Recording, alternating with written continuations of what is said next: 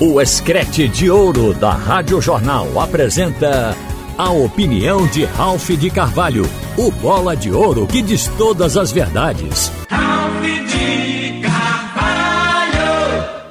Minha gente, temos falado muito do clássico, mas a torcida do Santa Cruz está chamando a atenção, está fazendo barulho, comprando todos os ingressos colocados à venda. 20 mil lugares. Isso significa que a torcida tem consciência que precisa apoiar o Santa nos seus jogos em casa. O Santa Cruz tem 5 partidas ainda para buscar a classificação, ficar dentro do G4. Destas 5, 3 são dentro de casa. E aí o Santa Cruz tem que buscar esses 9 pontos para lhe garantir 21 pontos e lhe assegurar a vaga. E para isso precisa vencer Jacuipense domingo, depois Juazeirense, depois Lagarto, que são jogos em casa. E precisa mesmo. Ontem a gente já viu uma mudança de posição do Santa Cruz na tabela. O Santa era terceiro, caiu para a 4ª colocação, porque esta 10ª rodada começou com o jogo entre Atlético de Alagoinhas e Juazeirense ontem. O jogo foi empate em 1-1. Com isso, o Juazeirense passou o Santa Cruz. Por isso é que o Santa precisa ganhar.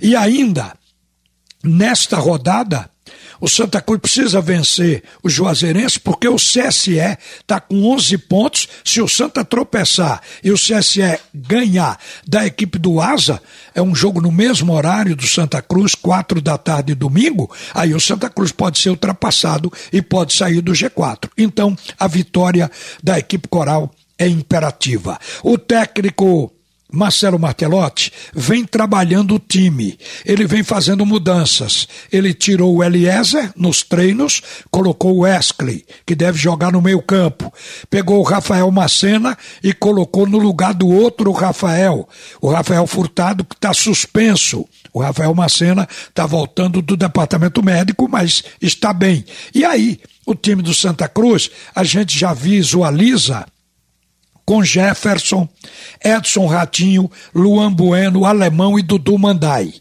No meio-campo, o Daniel, o Gilberto. Aliás, aqui um detalhe: Gilberto não treinou nem quarta nem ontem. Há 2 treinos que ele é poupado a pedido do departamento médico, justamente para ver se garanta a integridade física do jogador para ele atuar no próximo domingo. Porque Gilberto é muito importante hoje no Santa Cruz. Ele, quando entrou, estabilizou o sistema defensivo, fez com que o Luan Bueno e Alemão, que já estão afinados, jogassem até melhor, porque ele está ali sempre fazendo cobertura, o primeiro combate na frente da área, ao lado do Daniel. Então, com isso, o Santa Cruz poupou o jogador, mas se ele não puder entrar, seguramente será o Rodrigo Iuri, o substituto Iuri, que já foi titular em jogos anteriores. Então o meio-campo pode ficar com Daniel, Gilberto e Wesley. E no ataque ficou uma dúvida, mesmo acompanhando os treinos, porque o treinador tem rodado com vários jogadores para substituir o Mateuzinho, que não joga, mas ele já tem certo. Hugo Cabral e Rafael Macena. Agora é encontrar um outro ponta para colocar no time. Ele pode fazer uma improvisação, puxar o Wesley para o ataque e botar outro jogador no meio. Pode botar o Fabrício também, pode botar o Lucas Silva. São alternativas que o Martelotti tem. Mas o time já está sendo treinado e desenhado para a importância desse jogo.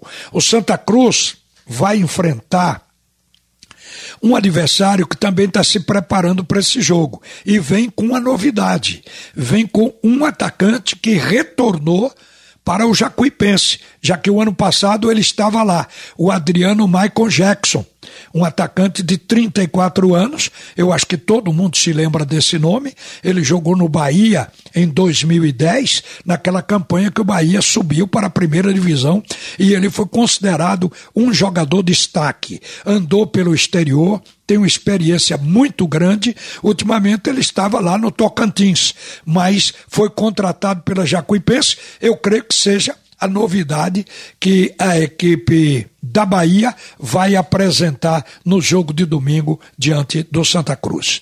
E com relação ao clássico, as novidades vêm do Clube Náutico Capibaribe.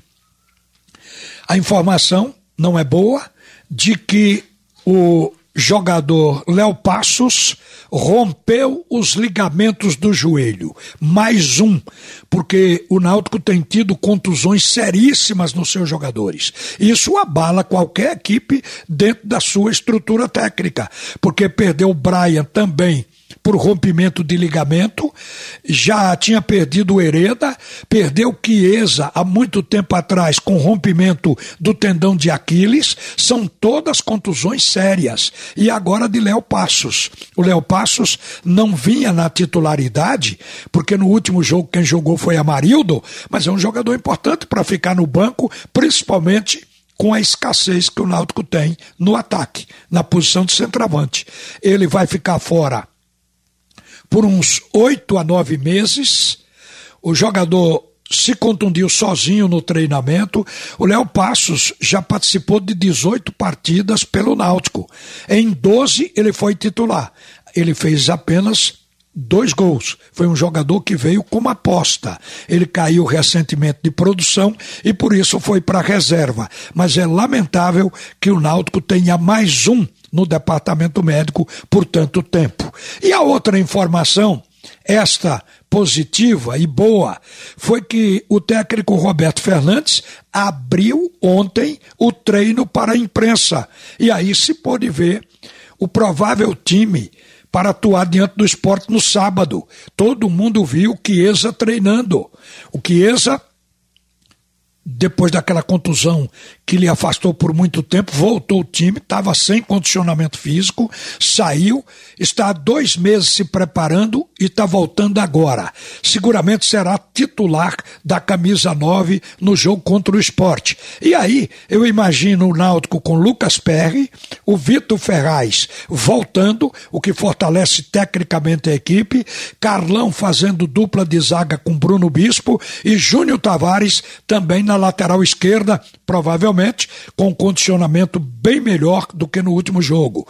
O meio-campo recebe um reforço, Franco, para jogar com Haldane e Jean Carlos. E no ataque, Kieza, no comando do ataque, a grande esperança e possivelmente aquilo que o torcedor sonhava vai ver no sábado em campo.